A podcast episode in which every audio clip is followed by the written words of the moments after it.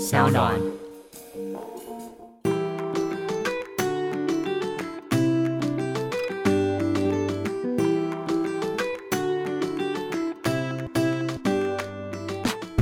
欢迎回到 Ivy 爱公威世界玩家系列。嗨，我是主男最高位。今天呢，要录的这一个地点是我真的非常非常喜欢，非常非常期待，我期待而且我很久觉得，对我觉得好像一集讲不够、我欸甚至就只想录冰 岛的，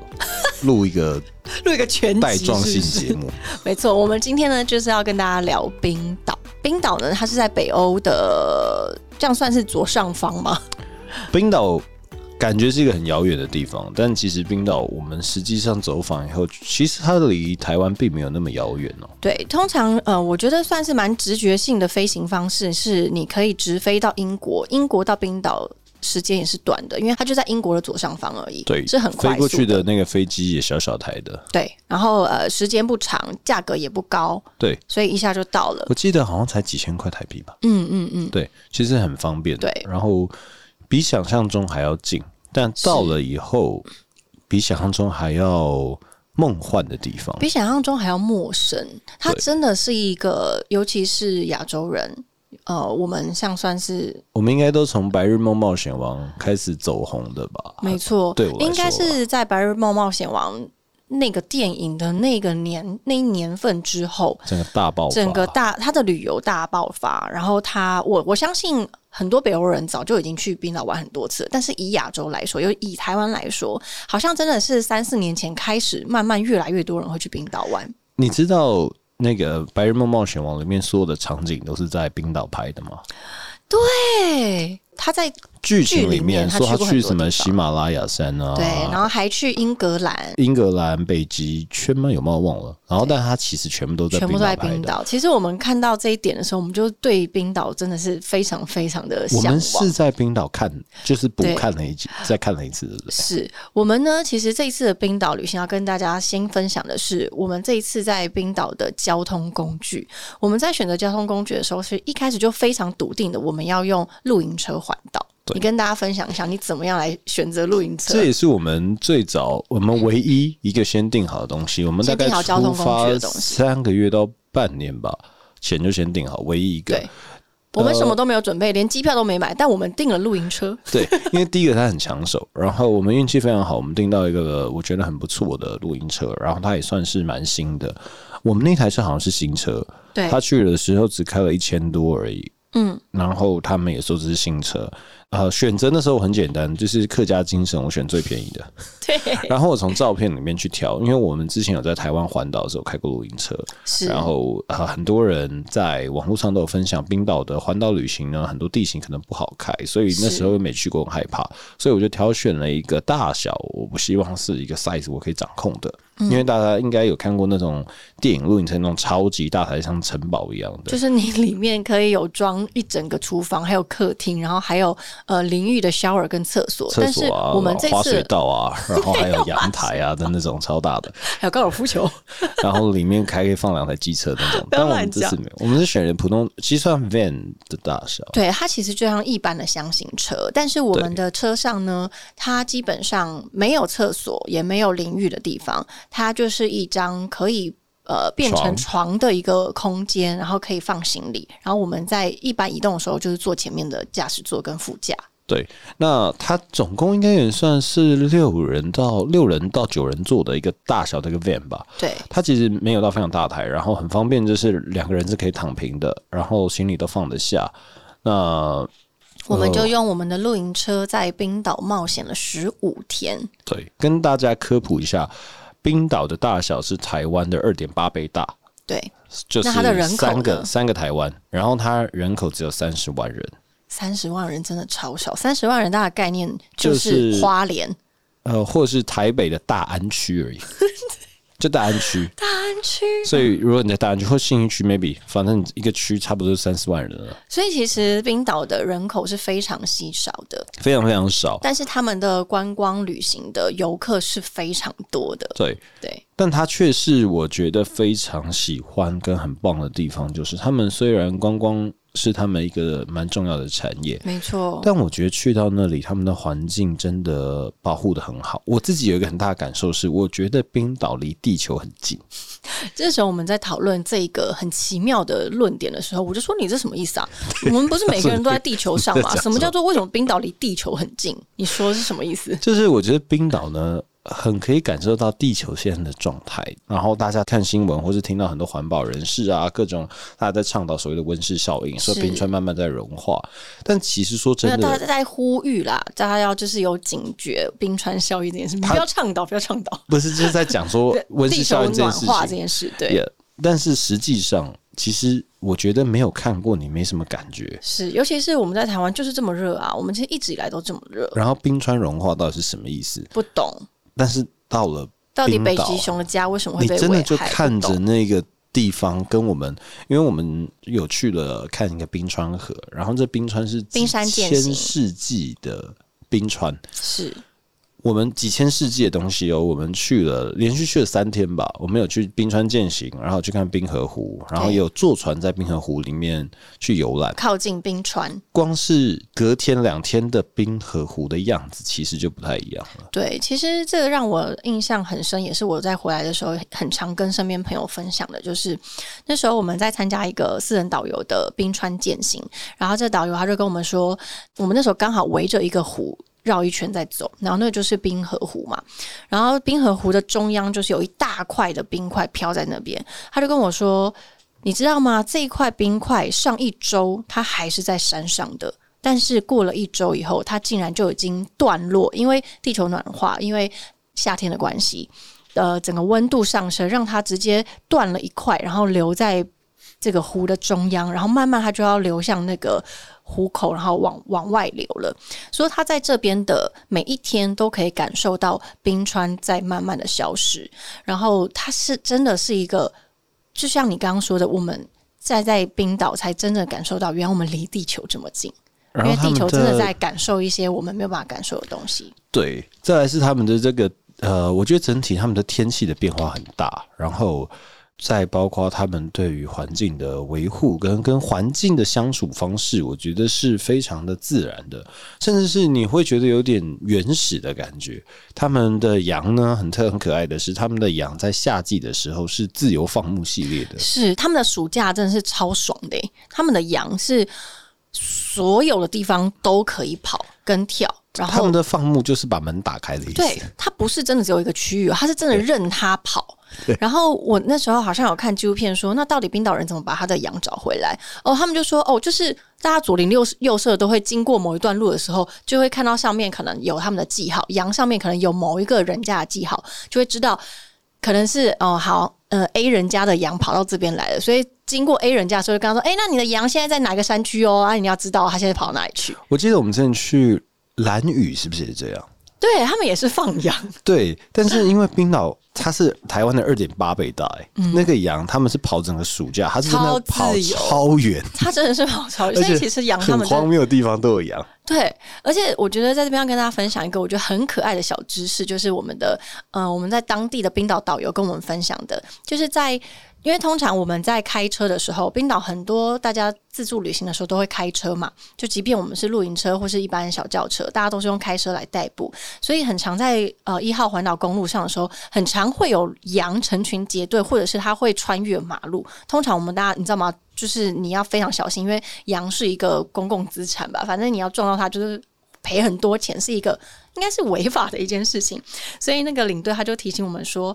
呃，你要知道哦，羊基本上都是三个成群，三只走在一起，一只羊妈妈，两只羊宝宝。所以通常你看到两只羊的时候，你就要觉警觉了，一定还有一只在某个地方，它可能在很靠近的地方迷路了，或是它在玩，它还没有过来。所以通常他们就是很快的跟上羊群的时候，你不要在只看到两只羊的时候就快速开车过去，没有，一定另外一只还在旁边，所以要非常小心。等三只羊凑齐了，你再开始开动你的车。而且我觉得很厉害的是，在那个领队跟我们分享的时候，你就有发现，你就说：“哎、我发现羊都三只三只欸对，的、在那个我真的就是一个大自然的那个观察家。在领队跟我们讲之前，我就有跟主男讲过说，你有没有发现这边都三只羊成群结我队？觉得很可爱耶。欸对所以他们那个领队就说，所以他们开车经过看到两只羊走过去的时候，就会说 OK，我想要等第三只，我要等第三然后只就先走停下过来，，就真的会有一只小小羊慢慢的跟上我来，觉得很可爱超。级可爱的。所以其实在，呃冰岛的时候，感受到大自然的这种很原始的力量是很强大的，包括它的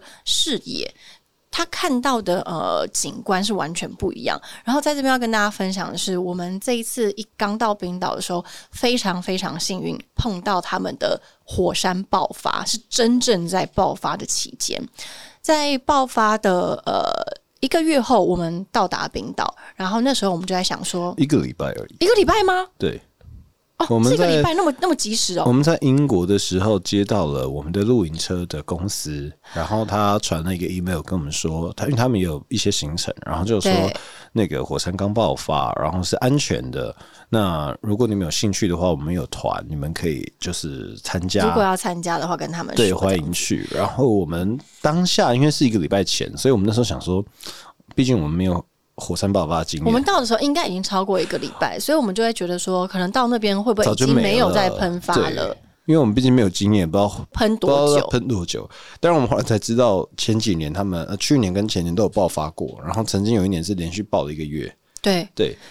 然后，后，但是也有一年只是报个一个礼拜就一个没礼了。拜，对，所以我们运气很好的是，我们到了的时候，我们其实呃，因为它刚爆发，所以资讯非常的少。非常少，我滑 IG 滑超久，我还看每一个关于火山爆发的线动。但是很多人，你知道那个资讯是非常杂乱的，有人说什么都看不到，有人说哇，我看到超强的，然后那个岩浆喷到，然后流过来什么的。然后我想说，到底是不是同一个地方？所以主男在我们决定要去爬火山的前一个晚上的时候，做了非常多的功课，他也在 Google 的很多的评论下面搜集非常多的资料，但是惨案还是发生了。很困难的是呢，因为大家都是在 Google 评论都是用文字在叙述，然后呃，艾比他试着用那个 Instagram 去找，但其实影片呢，呃，大部分都直升机的那种影片，然后对或是他们都是呃，就有点看不出到底是在哪里，然后是对什么时候。而且也真的有人说已经没有再爆发了，不用浪费时间前来。对，因为也有人说没有。然后，总之呢，我们到了，它是在靠近雷克雅维克的下边一点点，开车车程大概一个小时左就右是他的首都，的地方，对，首都往下开一个小时，在它呃冰岛很有名的蓝湖附近。那 Blue Lagoon。对，待会我们可以给大家分享拉根是一个 Lagoon 很棒的地方。 OK，然后它总共登山口呢有两个，它一个就是 parking，它就是 one 跟 two。那我们就查了半天以后，然后反正我们应该是在 two 吧，然后就下来以后，因为我看很多评论都说那边比较近，然后说这边的视野也比较好，所以我们就下车以后呢。我们大概十点多下车吧，然后我们就看着一群人，我们就往前走，最后对，我们就跟往着走。 A 路线走，我们就跟着 A 路线一起走。对，，因为大家都往那边走，我们就很顺的跟着走。然后我们大概走了半个小时，快一个小时以后呢，因为我们去的人越来越少。就人其实本来就不多，那时候去的时候，然后大家都往前走了，然后我们就想说，诶，担心我们有点迷路，但是我们就看到前面的有一对。呃，两个女生，她们还是在，然后我们想说实在不确定，然后她们停在那个标示那边的时候，我们就去，我就去搭话问她，她是一个意大利的大姐，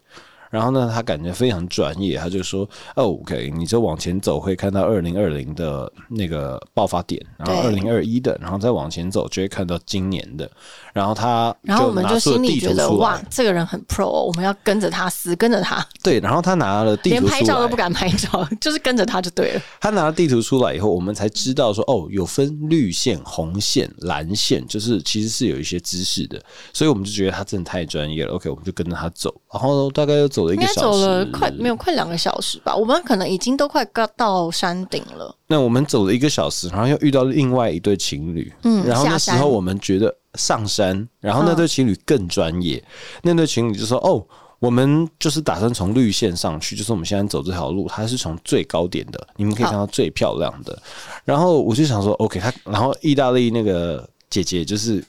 呃，也学得到一课。OK，我们大家就很很有自信很地自继续信往的前要走走这条线，然后情侣已经也也走得很快就走了，然后后来我们就跟着这个意大利的阿姨继续往前走，总共我们走将近两个半小时，到了山上，我们一路上真的看到那个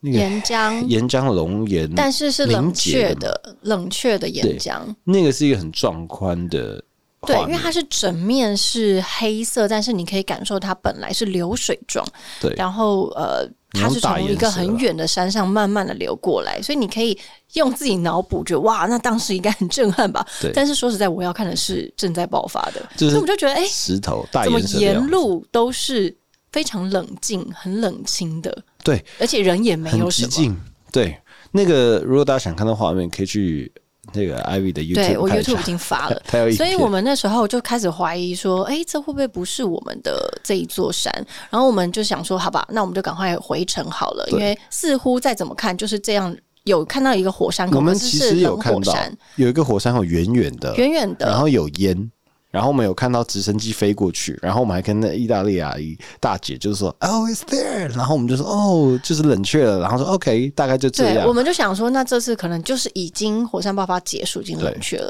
所以我们又花了两个半小时回到就下了山回到了原本的停车场。对但是你知道吗？在停车场的路口的时候，我们发现怎么突然那么热闹啊？怎么这么多人往 B 路线我走啊们？看到很多人往另外路线走，然后其实我们在中间的时候呢，就有一直觉得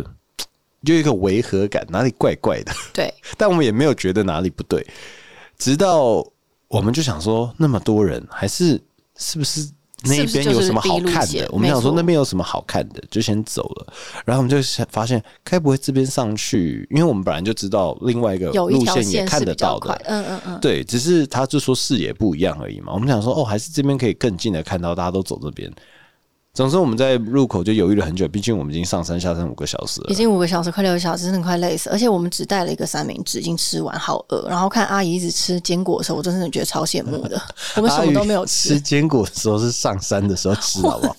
反正呢，我们那时候就觉得又累又饿，然后还好还有水，我们水是带足够的。对，我们呢就是想说，好吧，那就跟着人群走 B 路线好了。但是 B 路线走到大概半个小时的时候，觉得嗯有点怀疑，因为现那个时候已经下午五点多了。对，五已点经下多午五点多，我们想说，难道我们要再重新？如果真的这一趟又是错误的话，我们真的是谋菜哎、而且我们有看到它的那个地标上面是，就是它路牌上面是有写距离的，所以我们等于是看一下距离，比刚刚走的还要再远一点，对所以我们起码上山就三个小时。但是呢，我们中间我就鼓起勇气的，就是呃，我们犹豫了很久，最后我们就是随意的问一个下山的一个路人，一个一个呃年轻的妈妈，那时候你很想回家，他非常想回因为我家，脚好痛哦。他根本就没有什么问人，他就想回家，没有，我跟你说，他我受们不要了问了人，他对，就很想回家。然后我就跑去问了一个人，他还是很想回家，但是那个人他就说，哦，呃，上面的他一直说 amazing 对，他说 amazing，上面风景非常漂亮，amazing。但是，但是我发现呢、外国人他们讲话，其实尽管他们会掺杂自己分享的他们自己的感受，但是他会用很中立的态度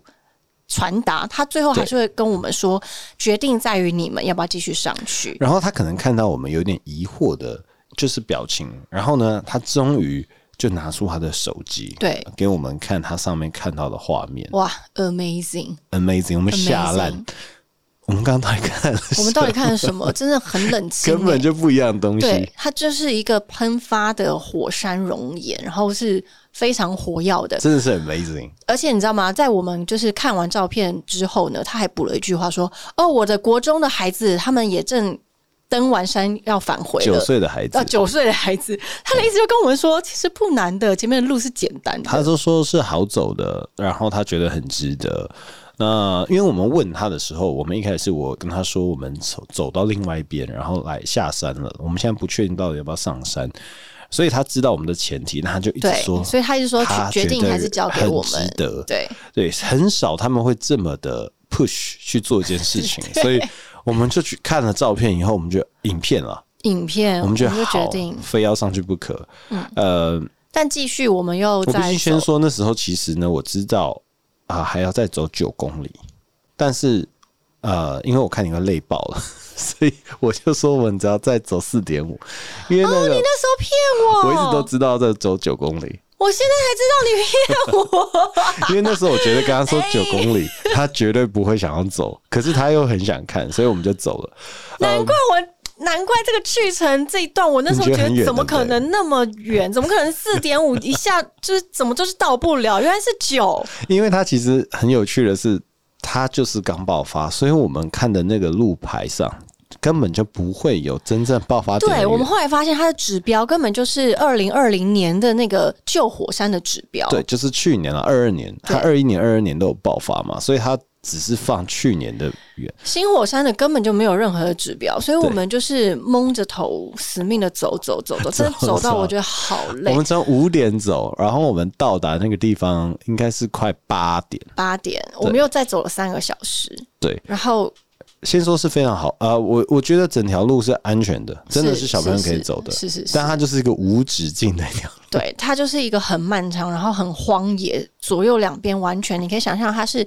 火山爆发的地方嘛，所以一定都是一定是那种呃大块的岩石、泥土，然后红土，所以它是那种有很多的那种土飞在空中，然后你偶尔又会看到那种很远很远的地方有。人小小人走过来，就会觉得说，为什么他们是下山？为什么不是跟着我一起上山？ 但我们中间也超在级确绝认望的后面到底有没有人上山。对，但后面因为还有几对，还是有人在呃还有上山家庭的。其实有家庭上山的时候，我就觉得安啦安啦，甚至因为我不们会只是后年来也轻有人。看到那个就是领队带队的，他们穿那种荧光背心，呃，对他们也跟着上山。就大家都有上山，然后我们就一直走。对，反正我们最后呢，最终是大概八点多的时候，真正走到了火山口。天哪！大家想要你先看的话，可以去看那个影片。 但是你知道吗？那时候我已经走了多少八个小时，其实，在八还个没有小时还没有看到前，我都很担心一件事情，就是是没有火，会没不会有实际上没有那么好看？对，因为我们真的走太久了，对然后会觉得哦我们在家还有五六七八，那是走八个小时八，个小时，所以其实那个时候，就算你们去看影片，应该可能也觉得素材很少，是因为那时候我 我的 GoPro 也没电了，累然后到我的炸手机也是真的是完全提不起劲拍照，我根本就没有力气拍任何素材。但是真的那个景观非常的震撼，它那个火山口啊，你可以远远就听到轰轰的对声音，而且它它还有那种。你会觉得很像是在拍好莱坞的电影，对很像纪录片，我觉得它很像一个很大桶的荧光油漆，对然后一直在滚，对。然后它对它是用滚的它，用滚，哦它它甚很至像有真的朝有喷朝出那个来。里面丢了东西，然后有东西溅出来的感它觉。它岩浆是有滚出来，然后你就会看到它从山上慢慢地流下来。这样对，，反正大家如果要看画面的话，因为我们口说可能不是那么清楚，但你可以看我的 Instagram 的线动或者是 YouTube，其实都是有在记录的。对所以必须要说，大家永不放弃，不要像我一开始这么容易放弃。但我后来真的走到的时候，我觉得太值得了，这应该会是我在冰岛的这个十五天里面，我觉得最值得的一天。但回程的时候，我们大概走了一个小时的时候，哦，我真的快崩溃了。真的要崩但溃是，我然后中换我再间累鼓到励你。 那时候累到，我想说，我们就是干脆干脆 在这里。但是因为那个时候真的已经天快要黑了，所以我们是十点十一点才走到停车场，我们整整走了快十二个小时。我后面有一段10到12还个是小时， 因为太累，累到后来我就用跑的， 对，他一直就是很疯狂的往山下跑 这样。因为太累了。对，嗯所以我们总共差不多走了十二个小时，看到这个火山，我觉得它其实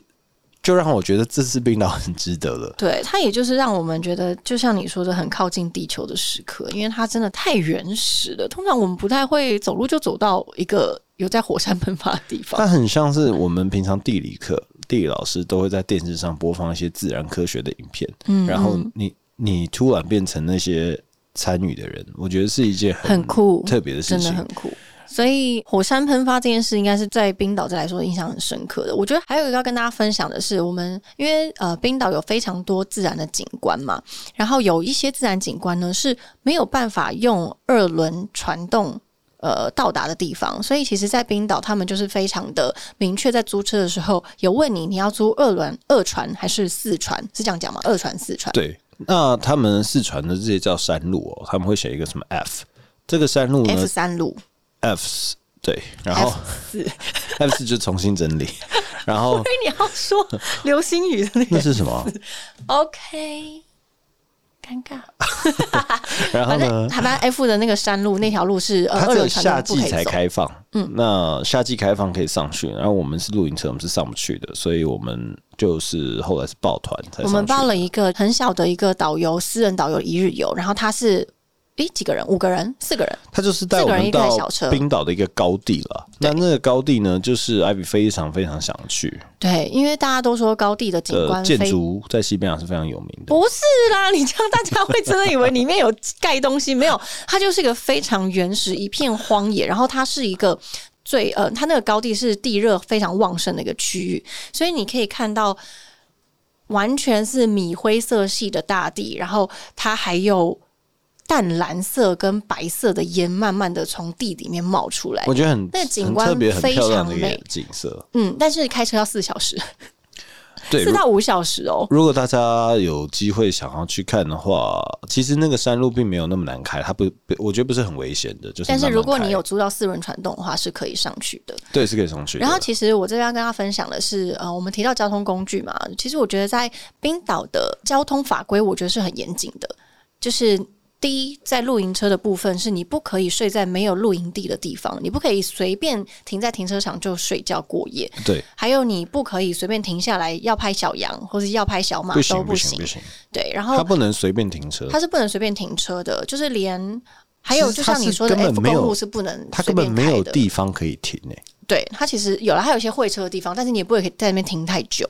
就是其实我觉得到了现场，你会知道那个地方就是看起来不像可以停车的地方然。后大家的呃速度其实算快的，速车度速吗？呃，他们的车速我觉得八啊、他们一般所有道路都是限速在九十。对，对，其实我因为它很长啦。很直， 对对对，你说快吧，很小心，很容易超速。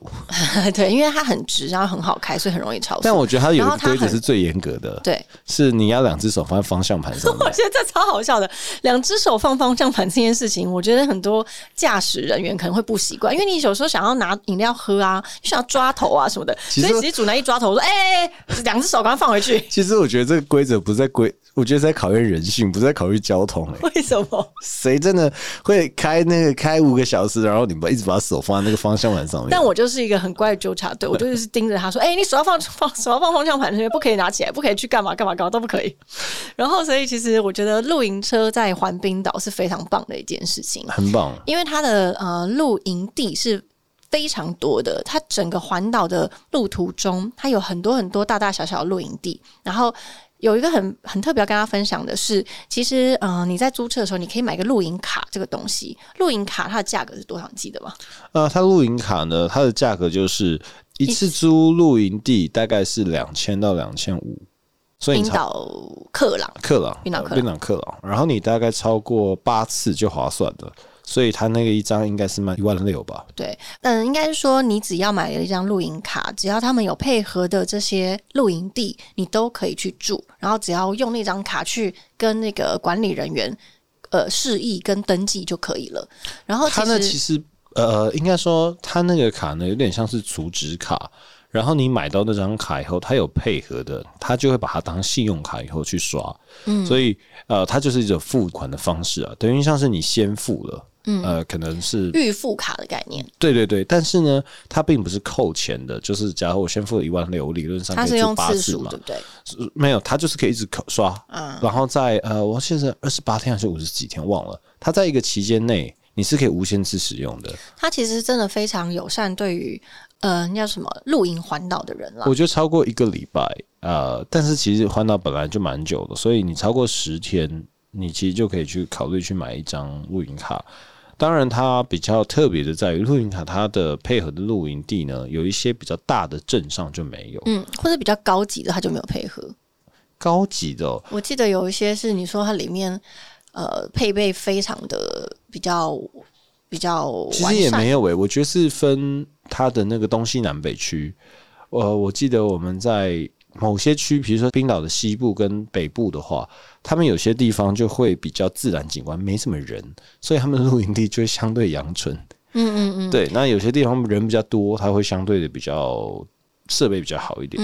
反正我们觉得在呃冰岛开露营车环环岛是一个非常棒的方式。然后其实就是你开到你晚上要睡觉的时候开到露营区，然后就开始洗澡，做自己的晚餐，或者是你在路边有买了晚餐宵夜以后就在营区吃，然后隔天呢睡一个睡一觉，洗个澡睡个觉，隔天再。开露营车继续到下个地方，你就比较省去你必须要因为车程然后赶到某一个饭店睡觉的时嗯间。其实我觉得是蛮好的，然后也非常普遍，路上非常多露营车。它非常多露营车，然后露营地也非常多。光是那个露营还有配合的，我记得就四十几到五十几家。然后我觉得很棒的是，他们的露营整体规划是很成熟的。他们的露营地并并不是完全 for 观光客，他们其实很多当地人是给当地人，所以他们的露营卡呢，当地人也会去使，呃，应该也会使用吧。我在想，我觉得会，因为对他们来说超划算啊。对，因为他们就而且而且他们自只有由度很夏大天才会出来玩啊，他们对冬天都整个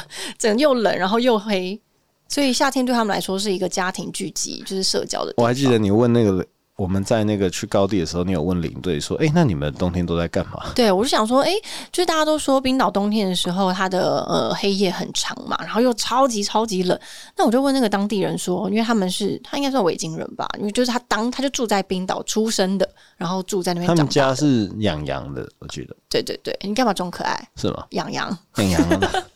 然后他就说：“哦，我们冬天哦，我就坐在家里面看电视啊，吃薯片 啊。”然后他还说：“嗯，他还说他偶尔就去遛遛狗吧。”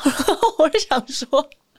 哇，真的是很 chill 哎、很像那叫什么熊冬眠的时候，都在家没事做。 我想应该是真的没什么事做，对因为他也不是住在市区，对然后他们郊区如果都黑黑的，其实也看不到什么。对他那时候还说他我们经过一个很偏远的一个乡下，他还说哦，这是我同学家，他奶奶小时候还为了要给他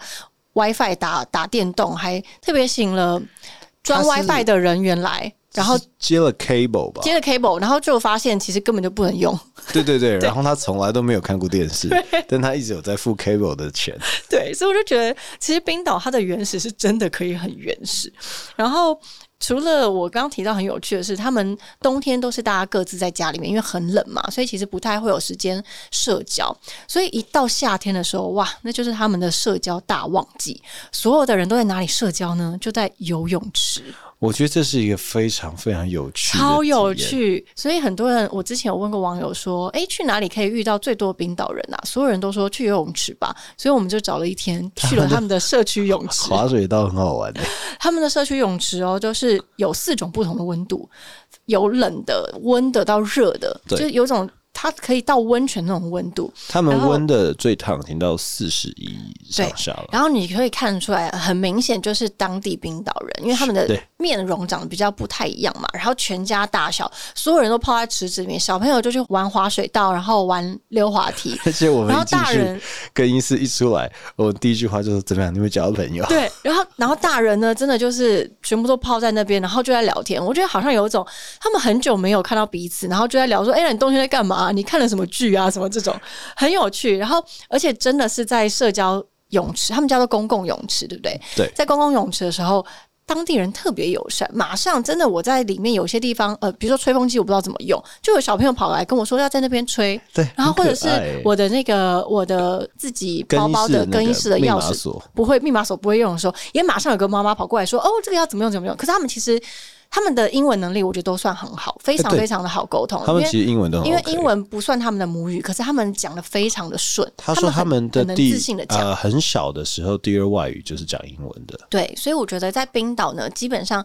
呃，你在沟通上是很顺利的，而且他们人非常友善，对，他就也觉得哦，你应该就是他们都会很欢迎你虽来然这个他们地方很多玩人看起来真的很高大，哦，那个真的，他的手啊，我记得 冰岛维京人其实是他们最原始、呃最早的就时最候的早祖先的时候的一个族群嘛。我们在冰岛偶尔还是会看到维京人。我记得我有一次在一间嗯纪念品店的时候，它是一个小小的柜台，其实就像我们的桌子一样，这个大小小小的柜台。然后那个人 那个柜台后面就是我蹲那了一时候个去男上生。厕所，那时候你上厕所，那时候他后柜台后面就蹲了一个男生，他回来，我回来，他一直跟我说好好可我怕，说他说他会被吃掉。因为那时候我要结账的时候，我就问他说：“哎、请问我买的这个东西有别的颜色吗？”然后他就看了一下我，他就把他的手搭在那个桌子上，当他手秀出来的时候，我想说，哦好大的一双手， 他手大概是我两倍大吧，然后很粗很大，手掌超大，手掌应该比我的头还要大。然后他就开始慢慢的、缓慢的站起来的时候，我整个头是慢慢的往后仰看着他，他就说：“哦，我去帮你拿。”可是他整个人真的快撞到天花板了。而且他那时候是买一个那种买给那种小朋友婴儿用的鞋子，对， 我觉那得呃超那荒个小鞋谬子的在他手上的时候，根本就像是一个那种袖珍博物馆拿出来的小东西、小玩具。我那时候看着他的时候，我就觉得、哦好大一只哦，真的是维京人很大。然后你说你妈觉得维京人怎么样？ 他我那时候就因为我前啊前几天我爸妈有去，然后我就跟他分享说，我到冰岛的时候，他就跟我说：“哎、你注意看他们的那个鼻子长得跟我们一般亚洲人不太一样。” 对然后我就想说：“是吗？”我就去演到了以后，我就看，哎、真的，他们他们的形鼻状长得型比比较较不不一样，对，很明显。然后我们就发现，哦，这个是冰岛人，哎、这不是，对对对对对，但这的很有确趣是。蛮特别、蛮有趣的。嗯，而且我觉得每次听到他们在讲他们自己当地的语言的时候，我都觉得哇，这是什么符号啊？就是很酷这是什么魔法咒语啊？他讲的根本是跟英文任何字根你联想不起来的语言，他们很特别，是就不是？就我记得他们光写的，我就觉得有点不太哦一，样。完全看不懂。就连他们首都，你说叫做什么雷克雅未雷克克，雅克，那我也是记了十四天才记起来的、那个超难记的。对啊，所以其实冰岛，我觉得除了大自然景观非常非常的丰富，你可以看到冰川，可以看到火山，啊还可以看到草原，然后各种海啊、山啊，它的景观非常的丰富。然后你也可以花很多时间在那边探索。之外，我觉得冰岛的美食，哦，冰岛太好吃了，但是很多人说冰岛不好吃、我觉欸得所有这一场里面，冰岛的食物可以排名到第一都没问题。冰岛的水也排名第一。哦，冰岛水，冰岛水，超级好喝，啊冰岛的水就像我们的矿泉水，如果你想喝喝看，你就去 Seven 买个矿泉水。没有，我觉得比矿泉水更好喝，它更清，就是跟应更该说我在想，我们的矿泉水是不是装他们的水，然后运过来有点变 质？那它就是非常好喝的水。那你他们说的美食食物食物呢真的很好吃，我我基本因为上没我有们嗯撞。因为我们在去冰岛之前呢、好多呃，应该说我爬很多文，大家都说冰岛食物很难吃，又贵又难吃然。后大家都推小猪超市啊，建议大家自己买来自己煮啊什么的。嗯的确，他们价格比较高，对，的确，小猪超市价格便宜。对，但我基本上没有踩雷，我觉得都超好吃。嗯，我应该是说，主男觉得它的好吃点在于他们的食物料理的技术水准都非常高，真的都是台湾 fine dining 的技术、欸。哎，对我我很讶异，因为我在想啊了，我是想说，他们因为价格定的也高嘛，所以他们可能也有足够的成本去用很好的食材，然后是他们又真的很珍惜所有的资源，所以对他们很认真的把每一份食物都做到最好。是，就是不止厨师他的呃料理的技术非常，烹饪技术非常好之外，他们连摆盘的技术也超漂亮。随便一个真的很小的一个，我记得我们在买一个什么蛋糕，在一个咖啡厅买的蛋糕摆出来都超漂亮的。但如果大家觉得啊东西很贵啊，你会不敢尝试的话，你就去试试他们的热狗堡，热狗我们真的我真的吃到害怕、很好 吃、因欸。为主男有够爱热狗，然后他们的热狗里面那个肉是羊肉，呃，对他们有羊肉堡，对，那你觉得它以羊肉热狗堡来说，怕吃羊味道的人可以接受吗？我觉得没什么味道。我觉得有诶、还是有羊肉的味道，呃啊，因为没你有很啦。爱羊啊。如果我们去你去买一般的那个，他写 hot dog 的，这是猪肉，是猪肉。嗯，如果你要吃特别羊肉，它会有标记，所以你不用担，大家不用担心。热狗堡应该算是他们所有食物里面的品相最便宜也最容易到手的，因为所有的加油站里面一定会有卖大概热狗六堡，百五的冰岛克，很便宜，就像你一般在台100湾块吃东西一样。对，一百块，然后。甚至因为我们在环岛，所以我们会开车的时候经过一些加油站，然后加油站的那边的餐厅就是那种外带店，都我都觉得很好吃。是，就是我们觉得基本他们的餐厅的水平真的都比较高一点。当然我，我必须要就是跟他提醒一下，就是当然我们这样说以后，可能大家会非常期待。我们也有吃到一间是小失望的是，很多人推荐，哦然后在市区大家都说非常好吃的一家店，我们去试牛排了，店我不们喜欢，就觉得并没有我们前面几家这么来的惊艳，所等以等，我先不能说我不喜欢，是不合我胃口。嗯，不合我胃口。就你不喜欢呢、对，我不喜欢。 Sam，对，所以我觉得大家就是去的时候，你们到了附近，比方说你今天在哪个地方要住，你可以稍微搜一下附近评价比较高就去试。只要你不要专程去某一间餐厅，我相信你是不会有太多不会期有待，应该就不会有太真多真的失会啊落。都会超越你想象的好吃。对，那我自己很喜欢龙虾汤啦，喜欢龙虾汤，真的好好喝哦。喝，然后他们的羊肉很便宜，对也很好吃。对，羊所以肉就连是超市买来回来自己煎的，当然还要加上主男的好手艺啦，就是好好吃哦而。且他们的露营区的那个厨房，大家当然去住的时候找一下，他们很多有些设备是很不错的，是，很然后方便也有的就是没有什么厨房，你只能自己生火的，对。而且我不非是常生喜火啦，那个呃用瓦斯炉啦，非常喜欢他们整体的环境，最喜欢就是我觉得他们对于露营啊，然后在户外这些他们的。呃，整体的经验都很成熟，是他们的环保意识也很足够。所以可能我们在外面大概九点十点吧，大家就会开始变得静悄悄的。嗯，你就会发现大家都开始捏手捏脚的把碗筷拿去洗，对然后在洗的时候也都很慢，因为很怕碰撞出声音。对，然后可能有些人比较晚到了营区，然后他们啊，可能 even 没有营位了，他们是很有规矩，找到一个不会影响大家出入的地方，然后停下来，然都后先很暂小停声，的。对，我觉得整体就是去冰岛开露营车是一个非常好的体验。大推我自自己非常非常喜欢露营车环冰岛这这这个这个方式，我觉得如果有机会的话，我自己还会想要再去个大概一万次吧，我两万次，三万。然后一样一样分享给大家，四你万可以